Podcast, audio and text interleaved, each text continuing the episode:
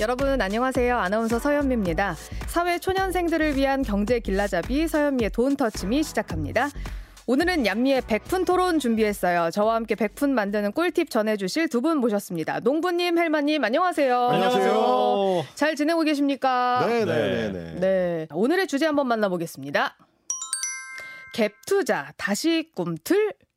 다시 슬슬 갭 투자가 꿈틀댄다는 얘기가 나오는데 특히 수원에서 발생한 큰 규모의 전세 사기가 알려지면서 더 화제가 되고 있습니다. 요즘 수원에서 어마무시한 일들이 있었는지 좀 뉴스에서 난리가 났던데 무슨 일이죠? 총 난리가 났죠. 이게 그냥 거의 도시급 사기.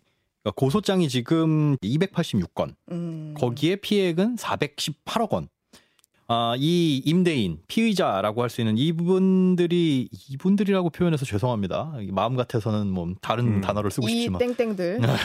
그런데, 예, 일가예요, 일가. 네. 부부하고 뭐 아들까지 연루가 돼 있다 하는데, 법인을 18개 소유하고 있고, 그 18개 부동, 부동산 임대 법인에서 소유하고 있는 건물의 숫자만, 건물이에요. 51개. 와, 그 51개. 건물 안에 그 개수를 따지면 몇백, 몇천 개가 되겠죠. 그렇죠. 세대가 그렇죠. 세대가 다 나눠져 있으니까. 네, 뭐 거의 그게 뭐한 800세대 정도 된다고 보는데 거기에서 피해가 예상되는 세대가 671세대. 아. 이게 그런데 거의 보면 오피스텔 뭐 빌라 요런 쪽이거든요. 그래서 지금 피해액이 한 세대당 1억 2천 정도예요. 그러니까 671세대 곱하기 1억 2천 정도 하면 한 810억 원 정도는 피해액이 나오지 않을까 지금 음. 추산이 되고 있는 건데 네. 이게 어떻게 이렇게 피해가 컸냐? 이거 계속 신종 사기 수법이 나오고 있습니다. 이건 특별한 게 공동담보라는 아주 네. 아주 생소한 음, 걸 썼거든요. 네. 그러니까 우리가 전세 들어갈 때 등기부등본은 떼보라 그러잖아요. 네. 그럼 등기부등본에 근저당 설정, 음, 채권 최고액, 음. 그리고 뭐 1억 2천 이렇게 있으면 은행에서 아 이 사람이 1억은 빌렸구나. 네. 그 이거 못 갚으면 내 전세금은 날아갈 수 있구나. 이거 판단해 가지고 들어갈지 말지를 결정할 수 있거든요. 그렇죠. 근데 이 공동담보라는 건 뭐냐면 세대를 묶는 거예요. 이제 음. 건물을 갖고 있다 그랬잖아요. 음. 예를 들어 1층에 다섯 채, 뭐 2층에도 다섯 채, 3층에도 다섯 채, 이 15채짜리 건물 있다. 이게 20억짜리다. 음. 근데 한 채는 1억씩만 대출이 나온다. 총 15억. 이렇게 가정을 했을 때 1층에 다섯 세대를 묶고 네. 뭐 2, 3층에 10세대를 묶고 이런 식으로 대출을 받는 겁니다. 그러면 1층 101호에 예, 등기부등본을 떼보면 어떻게 나오냐면 공동담보 5억. 음. 이렇게 되어 있어요. 그러면 어, 이게 뭐지라는 생각이 들잖아요. 네. 그러면 이제 여기서 부동산 중개업자가 아, 이 건물이 20억짜리인데 대출이 5억 원 있다. 음. 안전하지 않냐? 아 퉁쳐서 5억밖에 없는 거다. 그런 것처럼. 설명을 하는 그렇죠. 네. 음. 근데 실제로 대출이 있는지 안, 없는지를 떼보려면 2층, 3층 등기부 등본까지 떼봐야 된다는 거. 음. 근데 또 교묘한 게 그 1층에 다섯 세대로 묶인 거 등기부 등본을 떼보면 101호부터 105호까지 이렇게 목록이 나와요. 네. 그런데 다섯 세대가 넘어가면 목록이 안 나옵니다. 아. 목록을 등기부등본 열람 그 인터넷 등기소에서 따로 체크를 해가지고 뽑아봐야 열람이 따 그 목록이 따로 나와요. 공동 담보 목록은 따로 그렇죠. 체크해야지 따로 나오거든요. 체크해야 돼요. 맞아요. 네. 어. 아 경험이 있으신가 보네요. 아니요, 아니요. 아, 저는 부동산 시험을 봤기 때문에 알고. 있습니다. 네. 그러다 보니까 이걸 처음에 들어가는 이, 특히나 이제 뭐 1억 남짓하면 거의 사회초년생 2030 세대일 거 아니에요. 네. 인터넷에서 어, 등기부등본 보고 근저당권 얼마 있나 봐 보고 그게 집값 대비 얼마면은 안전하냐 불안전하냐 이걸 볼 텐데 가가지고 뭐 전문가라는 사람이 중간에서 안전하다 뭐 이렇게 속이면서 권유를 하니까 음. 당연히 전세보증보험 가입도 안 되고 네. 가입할 필요도 없다고 생각하고 들어가서 선순위 대출로 다 떼이는 음. 이거는 경매로 넘어가면 네. 대항력도 없기 때문에 쫓겨납니다. 못 봤죠. 못 받고 예. 쫓겨나고 이런 문제가 생겨서 그게 지금 세대 수가 뭐 700세대에 가깝게 되면 이 네. 이거는 지금 전세 사기 피해 특별 대책으로는 이건 아, 뭐 보호할 수 없는 부분이거든요. 그러게 이거는 완전 새로운 방법이어서 아예 보호를 못 받을 것 같아요. 아예 돈을 못 받아 나올 것못 같은데. 받아 나와요. 이거는 뭐 우선 매수권을 준다고 해도 우선 매수권 자체가 뭐 성립할 만한 건도 아니고 그러게요. 네. 네, 전혀 이게 이러다 보니까 그러니까 처음에 전세 사기 사건이 작년부터 터져 나올 때만 하더라도 어, 전세 가격이 떨어지는 바람에 갭 투자를 음. 했었던 거가 이제 그 넘쳐가지고 소위 이제 깡통 전세가 되는 바람에 네. 돈을 돌려줄 수 없게 된 사람들부터 이게 이제 출발을 한 거잖아요. 네. 근데 지금 이제 우리 농부님이 정리해 준 것처럼 아예 사기를 치겠다라고 음. 마음을 먹고 그림을 만들어서 짜고 들어오면 그야말로 꼼짝없이 당하는 이제 피해자들이 생기는 거고 그리고 우리가 일반적으로 알고 있는 대항 수단을 나름대로는 강구를 해가지고 준비를 했는데도 네. 이건 정말 그야말로 사기를 치는 거니까 네. 완전 피해자들이 이제 슬슬 나오기 시작했다라는 거고 음. 음. 그래서 이제 저도 그 방송 준비하면서 부동산 관련된 분들한테 좀 물어봤을 때 전세 제도가 이렇게 되면 제도 자체가 흔들리는 문제가 생길 수 있다. 맞아요. 음. 불신이 굉장히 좀 커지는 상황이고 특히 오피스텔이라든지 이제 빌라처럼 아파트가 아닌 주택 양태에 대해서는 전세 들어가는 것 자체를 꺼리는 사람들이 점점 더 음. 늘어나고 있는 추세라서 네. 전세 제도의 근간이 흔들리는 어떤 위기 상황으로 갈 수도 있다 이런 걱정들도 나오더라고요. 전 그리고 지금 들어보니까 네. 공인중개사가 전혀 역할을 못 했는데요. 못 하고 지금 조사 중에 있어요. 그러니까 네. 그 공인중개사도 여기에 같이 가담을 한거 네. 아니냐라고 해서 그 관련된 한 50여 명 된다 그러더라고요. 네. 물론 다는 아니겠죠. 근데 그 일대에서 나오는 얘기로는 이거 지금 이 집 위험하다. 음, 음. 어 저기 대출도 받고 세입자도 저렇게 드리는데 저거 분명히 문제 있다라고 얘기한 중개사들도 있다고 해요. 네. 근데 그 중개사들과 짜고 했다면 이건 진짜 뭐 어떻게 뭐 벗어날 수가 없는 거죠 세입자 입장에서는. 근데 이렇게까지 일이 커졌는데도 음. 그리고 아까 처음에 벌어졌던 그 전세 사기 이슈 있잖아요. 그게 이렇게까지 문제가 됐음에도 불구하고 요즘에 다시 갭 투자가 고개를 들고 있다고 해요. 음. 이건 어, 어, 떻게된 일이죠? 이게 뭐 이제 단순 분석을 하는 기사들을 보면 가을에 이제 이사철이 맞물리면서 전세 찾는 수요 자체가 좀 많이 음. 늘어났고 네. 그리고 이제 주요 지역 같은 경우 이거는 지역마다 약간 좀 차등은 있는데 선호하는 지역 같은 경우는 임차 수요가 워낙에 이제 일정하게 유지가 되고 있으니까 이사철 맞물려서 좀 어, 전세 옮겨 가고 싶어하는 사람들이 늘어나서 자연스럽게 이제 전세값이 올라가고 음. 전세값이 올라가면 그만큼 또 전세 가격과 에, 주택 가격, 매매 가격 사이에 갭이 줄어드니까 음. 여기가 또 이 갭 투자를 할 수 있는 적기로 보는 겨, 경우가 네. 생기는 거죠. 그러다 보니까 이제 또 다시 이제 거품을 또 키우는 이런 문제가 또 생길 수 있다. 어 그래서 경기도 평택 같은 경우에 모 이제 그 아파트의 경우를 보니까 네. 전용 면적이 84제곱미터인데 7월에 1억 5천만 원의 아파트가 매매가 됐어요. 네. 근데 9월에 보니까 어, 전세 들어오는 임차인이 1억 7천만 원을 전세를 들어왔습니다. 그러니까 이- 이게 이제 집을 빌려준 사람 입장에서는 집을 샀는데 오히려 2천만 원을 더 번. 거죠. 와. 돈을 벌고 전세를 내준 굉장히 특이한 지금 현상들이 지금 서울 수도권 곳곳에서 일어나고 있어서 이것도 위험 신호 아니냐라는 걱정도 좀 음, 있습니다. 지금 이런 일들이 더 많이 벌어질 수 있는 게 어, 전세 보증 보험이 그럼 최후의 안전 장치라고 생각을 하고 있잖아요. 네. 음, 그래서 꼭 가입을 해야 된다고 생각하는데 이게 아파트처럼 시세가 안 나오는 그 네. 빌라 같은 경우에는 공시가의 126%까지 최대로 가능하거든요. 네. 근데 대부분 지금 전세 보면 이 2년 전 꼭 지을 때 지금 역전세나 깡통전세 이런 것 때문에 공시가의 126% 넘는 것들이 많단 말이에요. 맞아요. 다음 세입자 구하기도 어렵겠죠. 네. 그리고 이렇게 들어가려고 하는 입장에서도 어 이거 126%까지만 가입 가능한데 더 많은 금액을 불러 그럼 안 들어가요. 음. 수요가 얼로 몰리냐? 다 아파트로 몰립니다. 맞아요. 그러면 아파트 가격 지금 오르죠. 헬만이 말씀하신 것처럼 네. 그 꾸역꾸역 밀어 올릴 거란 말이에요. 네. 이게 지금 향후 한 1년, 2년 사이에 앞으로 벌어질 음. 걱정스러운 일들입니다. 그러니까 사실 이게 이제 전세제도 자체가 음. 우리나라에서만 그 좀 유일하게 존재하는 특이한 제도로 오래 자리를 잡을 수 있었던 게 음. 집을 빌려주는 사람이나 집을 빌려서 들어가는 사람이나 둘 다 유리한 제도였기 때문이잖아요. 네. 뭐 이제 임차인 같은 경우는 이게 이제 월세하고 자가로 가는 중간 단계로 목돈만 오기 좋게 음. 안정적으로 주거를 이제 획득할 수 있는 중요한 이제 장치였던 거고 일종의 네. 디딤돌 같은 역할이었던 거고요. 그리고 이제 집을 빌려주는 사람 입장에서도 어, 본인이 당장 큰 돈을 들이지 않, 않고도 집을 구매할 수 있는 또 하나의 이제 안전장치 역할을 음, 해왔던 건데 네, 네. 근데 여기에 이제 정부가 끼어들면서 국가가 끼어들어서 어, 전세 자금 대출을 해주기 시작하면서부터 아.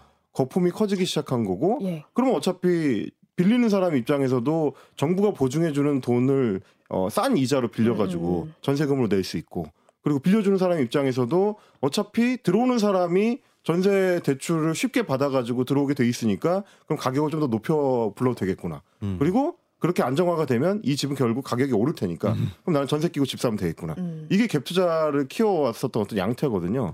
근데 이 제도가 이렇게 한 축이 무너지기 시작하면 어, 계속 과연 유지가 가능할 거냐 음. 이런 걱정들이 되는 거죠. 음. 자, 다음 주제는 이겁니다. 의사와 변호사, 정원의 경제학. 요즘 진짜 뜨거운 이슈입니다. 이거. 아, 거인이 난이 이 주제 다룬다고 했을 때안 어. 하면 안 되겠나? 우리 오늘 주제가 다 아, 이제 뜨겁습니다. 인터넷 용어로 빡세요. 네. 소위 말하면 발, 발 잘못 담그면 쫓아옵니다 아, 사람들이. 그러니까 어. 요즘에 정부가 의대 정원을 1000명 이상 늘리는 방안을 유력하게 검토 중이라고 해가지고 네. 엄청나게 이슈가 됐는데 음. 일단 우리나라의 의사가 얼마나 됩니까? 이게 부족하다고는 해요. 2025학년도부터 1000명을 늘릴 것이다. 뭐 구체적인 숫자는 확정된 건 아니지만 뭐 의료계라든가 각종 업계 의견 수렴해서 정한다고는 하는데 아, 과연 이제 이 의사 수가 부족하냐? 인구 1000명당 의사 수를 봤을 때 우리나라는 2.1명. 그런데 음. OECD 평균이 3.7명이에요. 음. 그 수준에 비하면 굉장히 낮은 수준이고 뭐 비슷한 뭐 인구 수를 보이고 있는 영국에 비해서도 굉장히 낮고요. 음. 그리고 우리나라 같은 경우는 지금 심각한 게 고령화가 빨리 진행되고 있잖아요. 그렇게 노인 인구가 많아지면 많아질수록 필요한 의사는 더 어, 많아질 텐데 음. 지금 이대로 간다면은 앞으로 의사 수는 더 부족할 거다. 이제 연구한 기관마다 내용은 다르지만은 뭐 2035년에는 한 3만여 명 가깝게 부족할 것이다. 어. 라는 주장도 있고 또 2050년 정도 되면 그때야 뭐 한 2만여 명 부족할 것이다라는 네. 주장들도 있습니다. 어쨌든 음. 부족해질 거니까 음, 내후년도 2025학년도 부터는 의대 음. 정원을 이제 늘리 늘려야 된다라는 음, 음. 얘기가 나오고 있고 이게 반영이 되려면 내년 4월까지는 결정이 돼야 되거든요. 그래야지 뭐 네. 입시 준비하는 수험생들도 그쵸. 내년에 어떻게 뭐 방향을 잡을 테니까요. 음. 어, 근데 지금 의대 정원이 2006년에 3천 명 정도로 정해진 이후에는 변함이 없거든요. 네. 그래서 늘릴 때도 됐는데 그걸 어느 정도 수준으로 할 것이냐 뭐 이런 것들에 대해서도 굉장히 의견이 분분합니다. 이제 우리도 슬슬 늙어지고 있으니까 네. 걱정이 좀 되잖아요. 그렇죠. 이제 병원을 잦게 찾을 때가 됐으니까 슬슬. 저는 이미 잦게 찾고 있습니다. 저도 네. 뭐 마찬가지인데 네. 아니 병원이 많아지고 의사가 많아지고 이러면은 좋은 거 아니에요? 이쪽 얘기를 들어보면 이 말이 맞는 것 같고 음. 저쪽 얘기를 들어보면 그 말이 맞는 것 같고 굉장히 좀 어려운 문제긴 해요. 심지어 똑같은 OECD 통계를 인용하는데도 불구하고 어 한쪽에서는 이렇게 인용을 하고 반대쪽이 이렇게 인용하니까 음. 뭐 이제 논란이 되는 게 예를 들면 이런 겁니다. 어 의사협회 쪽에서 이야기하는 것 중에 우리나라 의사들이 굉장히 일을 많이 하는 구조로 돼 있다. 음. 왜냐하면 의료 수가가 다른 OECD 국가에 비해서 낮기 때문에 네. 더 많이 일을 해야지만 어, 소위 원하는 만큼의 이제 급여를 얻을 수 있는 구조이기 때문에 아. 그렇다라고 얘기하면서 OECD 통계를 인용을 합니다. 근데 이제 한국 같은 경우는 의사 한 명당 어 외래 진료 횟수가 연간 14.7회인데 음. OECD 평균은 5.9회고 와, 세 그러니까 두 배가 넘는 거죠. 세배 음. 가까이 되는 거고 어 GDP 대비해서 의료비는 한국이 어 OECD 평균보다 한 1.5% 정도 적게 낸다. 음. 이런 걸 따져 보면 의료 수가는 좀 높여야 되고 의사들이 좀 안정적으로 급여를 받을 수 있게 해줘야 문제가 음. 해결된다라고 얘기하는데 반대로 생각하면 그러면 한국 의사들이 OECD 의사들보다 세 배 더 일을 한다는 건가? 음. 그렇잖아요. 네. 음. 그럼 OECD 평균 의사들이 펴- 하루에 3시간 일한다고 치면 네. 그 한국 의사들은 24시간 일한다는 건가? 어. 말이 안 되잖아. 네. 자, 그러면 어디에 빈틈이 있느냐? 아, 외래 진료를 할 때 평균 진료 시간이 한국은 OECD 평균에 비해서 압도적으로 낮습니다. 아. 한국의 평균 진료 시간은 4.3분, 어. OECD의 평균은 16.4분. 어. 아. 네 배죠. 그러니까 저- 결국 이제 그런 식으로 이게 어느 쪽이 맞느냐를 따져 아, 나가면. 아 니 시간을 충분히 들여서 환자를 보고 정확한 진단을 내리고 거기에 맞춘 진료가 나간다면 그만큼 병원을 덜 와도 되지 않을까? 혹은 진료비를 덜 써도 되지 않을까? 또 이런 얘기들이 또 나오다 보니까 아, 저 여기 약간 할 말 있어요. 네. 요즘에 가면은 내가 누구한테 진료를 받는지 잘 모르잖아요. 왜냐면은 그렇죠, 그렇죠. 병원 딱 찾으면은 네. 네. 그 앞에 가서 접수대에 가가지고 이름이랑 얘기하잖아요. 네, 그렇죠. 그러면 음. 거기에다가 얘기해야 돼요. 어디 아파서 오셨냐요. 아 그렇죠, 어, 그렇죠. 그렇죠. 먼저 그러면 제가 목감기 걸려서 왔다. 음. 그러면 언제부터 기침하셨어요? 거기서 다 얘기해야 돼요. 아. 어제부터 아팠고요. 기침과 가래가 있고요. 반 진료를 거기서, 예, 거기서 다 하고 나서 문진 문진이네요. 들어가면은 바로 그냥 의사 선생님은. 사실상 거의 처방전만 주는. 맞아요. 어. 예. 아. 간호 선생님들한테 저의 아픔을 다 얘기하고. 약간 민망하기도 해요. 안녕하세요. 감사합니다. 이렇게 인사 시간이 더 길기도. 음, 진료 시간은 그렇게 길지 않아요. 네. 맞아요, 맞아요. 어. 그래서 그런 것 때문에 그, 그, 그러니까 의사 선생님들이 그렇게 사람을 많이 봐야 돼. 환자를 많이 봐야 돼서. 많이 봐야 되는 구조. 아, 예, 그런- 우리나라의 그렇습니다. 수가 구조 자체가 아, 맞아. 환자를 많이 받는 횟수에 따라서 음. 이제 지급이 되기 때문에 그치. 그래서 가능하면 많이 보려고 하는 음. 이 구조적인 어떤 문제들이 또 있는 거라서 이게 이제 굉장히 단순하진 않은 문제예요. 정말 음. 복잡해요. 맞아요. 어. 그래서 수만 늘린다고 답은 아닌 것 같다. 네. 그렇죠. 그러니까 사실 수가 부족하기도 부족한데 그거에 대해서 뭐 어, 이 반박하시는 분들 거의 없을 거예요. 수도 부족한데 음. 문제는 수를 늘리면 그럼 지금의 의료 문제가 해결이 되느냐. 지금 음. 사실 가장 핵심적인 문제는 뭐 소아과라든가 아니면 산부인과라든가 이렇게 비급여 의료가 상대적으로 적은 곳. 음. 그러니까 의료 건강보험 수가가 너무 워낙 작기 때문에 음. 그한 단적인 예를 들자면 우리 그 치과에 가서 신경치료 이거 하시잖아요. 음, 네. 해, 해보신 적 있어요? 최근에? 최근엔 안 해봤어요. 대부분 요즘에 병원 가면 신경치료 할 때쯤 되면 뽑고 임플란트 하자 그래요. 어. 왜 그러냐 하면 물론 이제 그게 더 유익할 수도 있겠지만 신경치료를 하게 되면 이건 건강보험 적용이 됩니다. 네. 신경치료 받아보신 분들 알겠지만 거의 30분을 의사 선생님도 저도 엄청나게 고생을 하거든요. 음. 그런데 그거에 대한 수가가 만 원이 안 돼요. 음. 그 행위를 하고. 그런데 그에 비해서 뽑고 며칠 걸리긴 하지만 어, 새로운 치아를 식재하는 건 비싸죠. 그쵸 몇백만 원을 어. 할수 있으니 이게 당연스럽게 굴러갈 수밖에 그러니까 이게 없는. 산업적으로 접근하면 자연스럽게 그런 선택을 권할 수밖에 네. 없는. 그래서 음. 수가 문제도 해결을 해야 되고 음. 그런 부분이 뒷받침된 상태에서 어, 불만이 없는 상태에서 뭐 어, 의료인을 늘리거나 이런 게 논의돼야지 단순히 지금 숫자만 늘리는 것으로는 지금 궁극적인 문제를 해결하기는 어렵지 그러니까. 이제 종합적으로 얘기를 들어보니까 주로 의사협회에서는 그래서 수가를 높여서 수입을 보장해줘야 된다라는 음. 쪽으로 음. 얘기가 좁혀지고 음. 예, 정부나 이제 반대 진영 쪽에서는 어, 의사 숫자를 그만큼 늘려야 필수 의료 항목들 뭐 소아과라든지 뭐 아니면 이제 응급과라든지 뭐 아니면 뭐 흉부외과라든지 이런 쪽으로 음. 어 사람의 생명과 직접 연관되는 과로 그래야 사람이 좀 흘러갈 수 있지 않겠냐 음. 일종의 이제 낙수 효과 얘기를 하는 거죠. 음. 그러니까 딱 두 가지 얘기만 주로 많이 하더라고요. 네. 근데 이게 이제 의사협회에서 이야기하는 것처럼 그 수가 높이면 해결이 되느냐? 거기에 대해서 딱 카운터로 얘기하는 게 네. 아니, 수가를 높이려면 소위 그러니까 뭐 쉽게 말해서 응급 의학과나 뭐 흉부외과 이런 생명을 직접 다루는 과에 어, 수가를 높이려면 다른 데서 깎아야 된다. 그렇지. 어. 이걸 과연 의사 그 사회 안에서 합의가 가능하냐? 음. 근데 안 깎고 어- 어떤 분야에서 필수 의료가 아닌 항목에서 안 깎고 그냥 다른 데에서 어, 필수 의료 항목을 높여주기만 하는 방식으로는 건강보험 재정도 무너지고 음, 음. 국가 경제가 그뭐한 두세 배 정도 성장하지 않는 한은 음. 그걸 우리 사회가 지탱할 수가 없다. 음, 어렵군요. 어, 쉽지 않은 그리고 또. 이런 주장이 있어요. 의사 수가 늘어나면 오히려 소비자들이 병원에 쓰는 의료비만 더 늘어날 것이다. 이런 주장을 하는 분들도 있어요. 근데 네. 이게 전에 로스쿨 나왔을 때도 똑같이 나왔던 주장이에요. 네. 그러니까 병원에 가면은 그 사람들이 이제 지금 버는 돈을 유지하기 위해서 의료 수가 하나하나를 다 올리기 때문에 아마 음. 소비자들이 내는 비용이 더 많이 늘어날 증가할 것이다. 의료 수요를 창출할 것이다. 그렇죠, 그렇죠. 어느 정도 일리는 있을 것 같은데 그게 그 어떤 한계를 넘어서야 그럴 것 같아요. 지금은 부족한 상황이니까 그게 당장의 의료인이 좀 늘어난다고 해서 음. 아, 전체적인 의료비가 상승한다기보다 이 지금보다 막 폭발적으로 증가하면 그럴 수 있겠죠. 먹고 음. 살아야 되니까 네네. 먹고 살아야 되니까 뭐 자연스럽게 감소할 수도 있지만요. 그런데 당장에는 또 아까 2035년이나 50년까지 한 2만 명 부족 사태 이걸 해결하지 않는 이상에는 과연 그렇게 전체 의료비가 증가를 할까? 음, 음. 음. 그래서 이제 당사자이기도 한 어, 말하자면 이제 면허 제도라는 시스템으로 보호받는 여러 직군들이 있잖아요. 의사, 약사, 뭐 변호사 뭐 이런 곳들이 대부, 대부분인데 이제 사자 돌림들 거기서 이제 한 그 변호사가 블라인드에 글을 하나 올렸더라고요. 음. 의사 형들 증언 맛좀 봐라라는 제목의 음.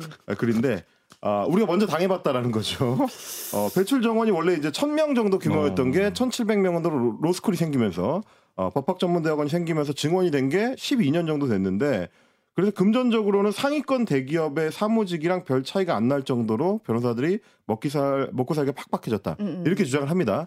아, 물론 이 주장도 검증을 해봐야 되는 주장이긴 한데 음. 왜냐면 저도 이제 그 사시 출신의 변호사 친구가 있는데 그 중간에 얘기가 이제 로스쿨 출신들이 많이 들어온 이후에 실제로 수입이 음. 많이 떨어지긴 했지만 음, 음. 그게 이제 일반 직장인들하고 비교했을 때는 월 수입 1,500만 원이라던 게 이제 1,000, 1,200만 원이 된 수준인 경우들이 많기 때문에 걸러들어라. 네. 음. 라는 얘기들을 많이 하거든요. 음. 그러니까 의사들이 얘기하는 것도 역시 마찬가지로 의사가 그만큼 늘어나면 어, 의사 하려는 사람들이 줄어들 거다. 왜냐하면 수입이 음. 너무 줄어드니까. 음. 라고 얘기하지만 일반 시민들하고 비교했을 때 과연 그럴 거냐. 음. 이거 한번 따져봐야 된다는 거고요. 음. 그리고 이제 이 변호사가 이야기하는 것도 단순해요. 법률 서비스의 퀄리티 자체는 어쨌든 공급이 늘어나고 경쟁이 어, 격화됐기 때문에 자연스럽게 높아질 수밖에 없다. 음. 혹은 퀄리티 차이가 그 전하고 비교했을 때 어, 크지는 않다. 그러면 결국 그 이익이 결국 소비자들한테 돌아가는 거기 때문에 소비자 입장에서 좋은 거다. 뭐 이런 얘기를 또 하기도 했습니다. 저는 이렇게 지인들이 SNS에 자꾸 이제 올라오는 걸 네, 네. 보면은 음. 뭐, 아니 왜 천 명 늘리냐, 삼천 명 늘리고 오천 명 늘리고 만 명 늘려서 누구나 다 의사 면허 줘라 그러면 막 음. 이렇게 화가 나서 올리시는 분들이 아. 있더라고요. 어, 그럼 또 이제 갑자기 엉뚱하게 극단적으로 가시는 분들이 있는 거죠. 네. 네네. 이 스파 그래서- 포인트가 참 어려운 것 같아요. 맞아요. 음. 이 포인트들이 각자 다 다르고 진짜. 네, 뭐 이- 누구는 뭐 엘리트주의로 가시는 분들도 있고, 뭐 누군가는 또 너무 공급이 많아지면 음. 또 누군가가 받는 서비스의 질이 너무 떨어질 수도 있다 음. 이렇게 얘기하시는 분들도 있고. 이제 저는 또 교육학 대학원에서 교육학 전공했어가지고 그 교육학 전공하는 교수님들이나 이런 분들하고 이야기를 해보면 그분들은 또 접근하는 방식이 또 다르더라고요. 어. 일테면 이제 의대 같은 경우에 정원을 늘렸을 때 그게 실제로 영향을 미치는 학생 군의 숫자라는 게 음. 굉장히 제한적이다. 음. 일테면 한 1% 정도가 이공계 중에서도 의대 입시와 관련된 학생들하고 치면 정원을 늘리면 그게 한 1.5% 정도까지 늘어나는 정도 이슈는 되겠지만 음. 무슨 그 의사의 질을 떨어뜨릴 정도로 결정적인 차이는 아니다. 자기들이 음. 봤을 때는. 뭐 또 이런 얘기를 하기도 해서 이게 좀 복합적인 문제다. 한 뭐 1등에서 3,000등까지 가던 게 한 4,500등까지 들어가고 뭐 이런 그렇죠. 거 아닐까요? 네. 그럼 예. 그게 과연 이제 의사의 질을 의심할 정도로 심각한 차이냐? 그쵸. 뭐 거기에 대해서는 또 이제 그러니까 여러 이견이 뭐 있을 수 있는 두 거죠. 문제 틀리던 친구들만 가던 게 한 세 문제까지 그렇죠. 틀리는 그럴 친구들이 가는 있고 근데 의대 쪽 쏠림 현상은 아무래도 나타날 것 같기는 해요. 요즘에 뭐 음. 아무래도 선호들이 더 높아지고 있고 또 반수 이런 것들도 많이 생기고 있잖아요. 음. 그러니까 취업난도 있고. 그리고 그들이 만약에 늘어났을 경우에 교육시킬 교육자들은 있는가? 음. 그렇죠. 라는 그런 질문들도 많이 하더라고요. 맞아요. 교육기관도 그리고 의대 같은 경우는 뭐 한 2, 3년 공사하면 뚝딱 만들 수 있는 시스템이 아니기 때문에 그렇죠. 어, 교육시설 같은 것도 충분히 준비가 돼 있느냐 뭐 여러 음. 고민들이 좀 같이 가야 되는 것 같아요. 음, 맞아요. 단순히 이렇게 숫자를 늘리는 게 중요한 게 아니고 환경도 같이 마련해야 한다는 그런 측면에서 뭐 공감대는 다들 있는 것 같습니다. 네. 특히 의료와 관련된 문제는 국민 건강과 직결되는 만큼 촉각을 세우고 살펴봐야겠다는 생각이 듭니다. 자, 백분 토론 지금까지 행복자산관리연구소 김현우 소장, 헬마우스 임경빈 작가와 함께했습니다. 두 분 고맙습니다. 감사합니다. 네, 고맙습니다. 네, 저는 다음 주 목요일 더 재미난 이야기 모아서 돌아오겠습니다. 돈이 우리를 터치하는 그 순간까지 서현미의 돈 터치미.